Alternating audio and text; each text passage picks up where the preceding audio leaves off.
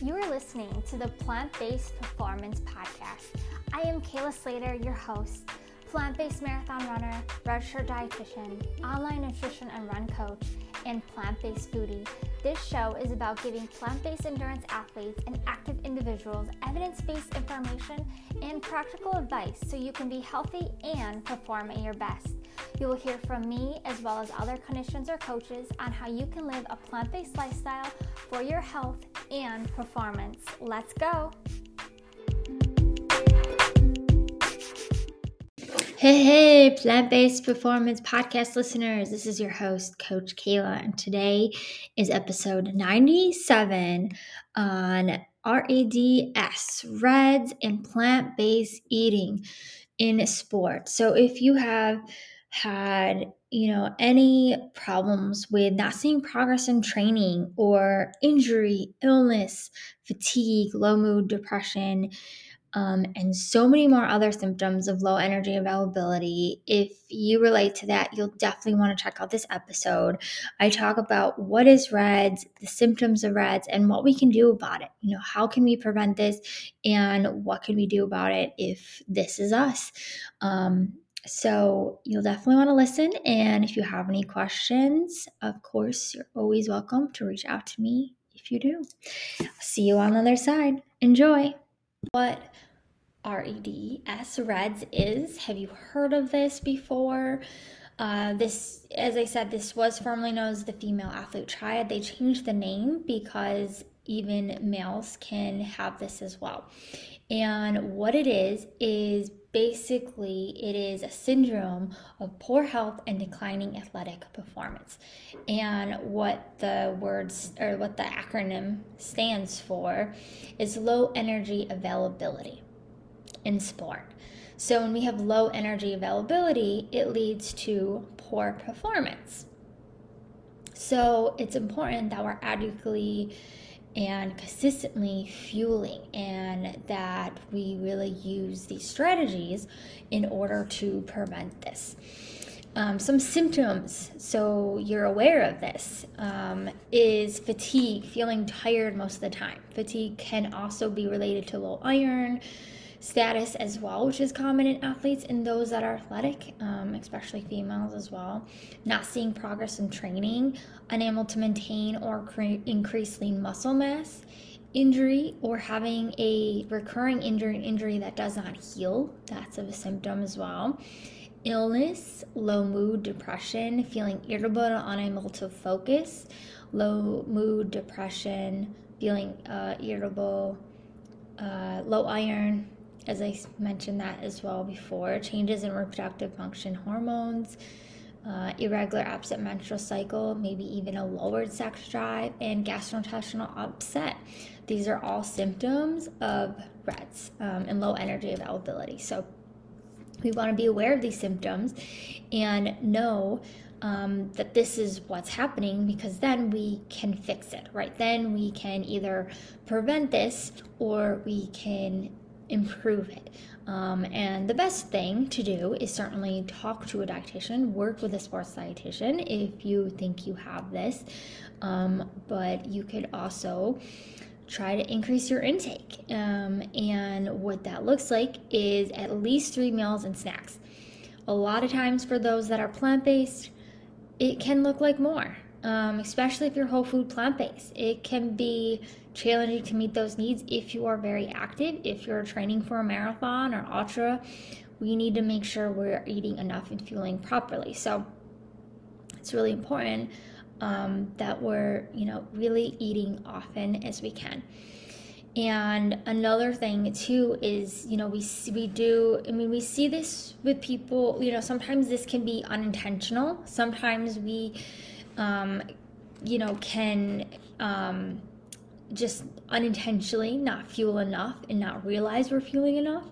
Um, other times it could be, you know, we may be focused on weight loss and restriction.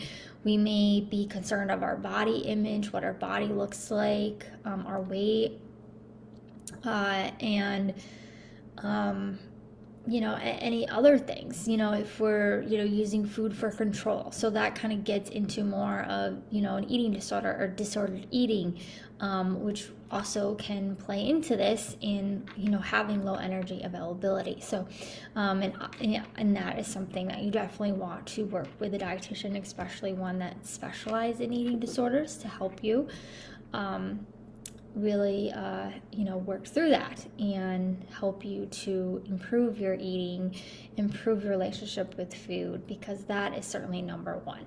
Um, and sometimes it may be recommended that we decrease our activity depending on your medical status depending on um, the severity. Um, so as i said at least eat three meals a day plus snacks maybe even more if you're plant-based um, and we also want to make sure we're including that pre run or exercise and post exercise recovery nutrition, um, which I've talked about before. You can go to my past videos on pre run, post run nutrition, and that's a great way to add in more calories that we need and also help fuel our body and also help for recovery. Uh, during heavy training, you may need um, you may need to even eat more um, beyond hunger. So, one thing that I hear a lot, especially with marathon trainers, marathon training is after a long run. You know, I get back from my run and I know I've burnt like 2,000 calories, but I'm not hungry. What do I do, Kayla? Um, so, the advice I usually give is you know, this is where bars, shakes, smoothies um, are helpful. And, you know, if you are whole food plant based, it can be a little uh, a little harder to do this. Um, it doesn't necessarily mean you have to have, you know, a powder. Could you make your own smoothie that's as whole food plant based as it can, but in a liquid form just to get in those calories because it's, you know, you have a low appetite. Um, so sometimes we do. Sometimes we do have to figure out how do we get those calories in. Um, another thing is eating whole foods that have higher energy availability or um, uh, yeah calorie content. So like our nuts our nut butters granola uh, cho- uh, meh, chocolate milk isn't a great example but maybe like a plant-based chocolate milk.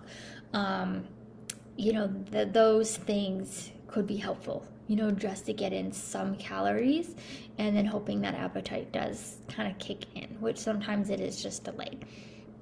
Eating adequate carbohydrates is also really important, especially as runners. We need to be eating adequate carbohydrates. And with those that are plant based, this is, you know, a, a, benefit because most of your diet, if you are, um, you know, following a more whole plant based, whole food plant based diet, then you will um, most likely be eating more carbohydrates because fruits, vegetables, grains, those are all carbohydrate foods. So most of your diet could be even up to 80%.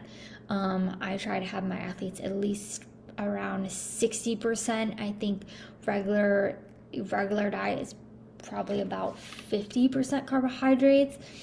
Um, for my athletes, I usually have more up to 60, and it could be up to 80% of total calories. Um, make sure we're including protein and fat sources. So, you know, meals, snacks. I really encourage, you know, the, um, you know, plant-based proteins as much as we can. Um, remembering to also include fun foods uh, as well. So we want to be including other foods. And if you're, you know, if you're just vegan, there's lots of vegan, you know, a lot of other vegan options and ice cream and cookies and all those things, but we want to include those things as well. Um, so those are also important. So uh, those are just some tips on you know what we can do. Um, you know, if we have low energy availability and to eat more. Uh, the easiest way is honestly having you know more nuts, seeds, that sort of thing, nut butters um, adding in smoothies. Those are probably the easiest things, but also just eating often um, because fruits, vegetables, whole grains are going to have less energy, um, which is great for those that are working towards weight loss. Um, but because also the high fiber can fill us up quickly without giving us the energy or the amount of calories that we need. So we just want to be mindful of this if we, you know, are having these symptoms um, we just want to make sure, you know, we're um, incorporating more uh, any way we can. And sometimes we may need to be a little more lenient. You know, when it comes to sports nutrition, sometimes we just have to get in those calories, um, no matter what they are. Um, and I know a lot of, you know, a lot of my followers and a lot of you, you know, are whole food plant based for your health, which I think is absolutely great. I'm not saying you can't do it. Um, but we have to really be meal planning. We have to really be uh, adequately fueling ourselves, um, or you know, it may have to use you know more of these convenient foods, or maybe even some of these foods you may think are more processed. Um, we may need to incorporate those, you know, somewhat if we're not able to get to the calories or energy that we need. Um, if it's medically necessary, right? If we're having these symptoms and it could be, you know, could be um, could be dangerous. Um, you know, we don't think these things could be as dangerous as they are, but not adequately feeling can be dangerous. Um, and I just want to make sure you guys are safe and we're eating enough. Uh, so that's what I have for today. If you have any questions at all, don't hesitate to reach out. I am here if anybody needs any help, has any questions, or would like to work with me. Uh, check me out. Um, I am Facebook on Facebook. We have a Facebook group we have uh, Instagram, I have a TikTok, um, all the places. So, um, and you can also email me at kaylaslaterd at gmail.com if you have any questions. So, thank you so much. Thanks for watching or listening, and we will see you soon. Bye. Keep running and eating plants. much